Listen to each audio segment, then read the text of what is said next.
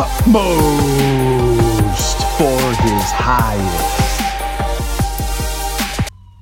I don't know if you can hear it, but there's an ambulance going by. Lord, we just give you those ambulance workers, those service people.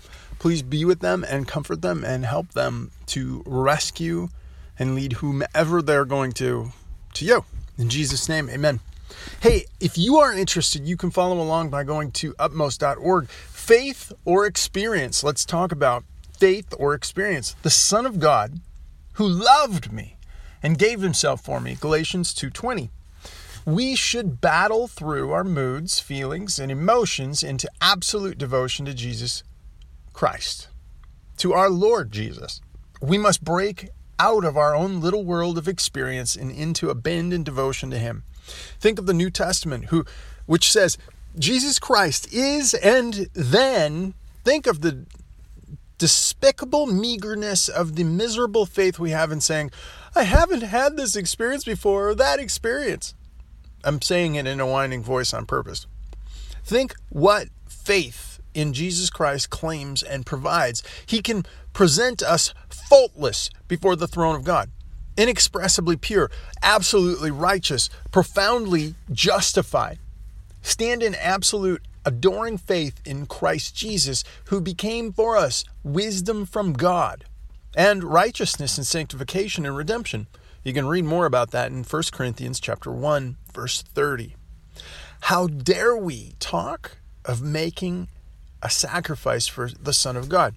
We cannot. We are saved from hell and total destruction, and then we talk about making sacrifices like we can really do anything for him. We must continually focus on our firm place in our foundation of faith with Jesus Christ. Not a prayer meeting, Jesus Christ, or a book, Jesus Christ, but a New Testament Jesus Christ who is God incarnate and who ought to strike us as dead at his feet. Our faith must be in the one from whom our salvation springs. Jesus Christ wants our absolute, unrestrained devotion to himself. We can never experience Jesus Christ or selfishly bind him in the confines of our own heart. I have to think about that. Do I try and bind Jesus in my heart? That's dangerous. Our faith must be built on strong, determined confidence in Him. It is because of our trusting in an experience that we see the steadfast impatience of the Holy Spirit against unbelief. All of our fears are sinful. I'm going to read it again. All of our fears are sinful, and we create our own fears by refusing to nourish ourselves in faith. How can anyone who is identified with Jesus Christ suffer from doubt or fear?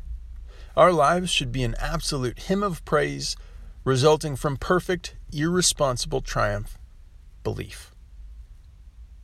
Man, that's that's powerful. Our lives, our lives should be an absolute hymn of praise. All to him I owe. Sin had left a crimson stain, he washed me white as snow.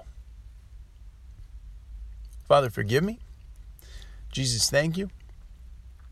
I want to identify with you. I should absolutely be free from doubt or fear, and I want more of that and less of me. Thank you for the reminder. In Jesus' name, amen. God bless you.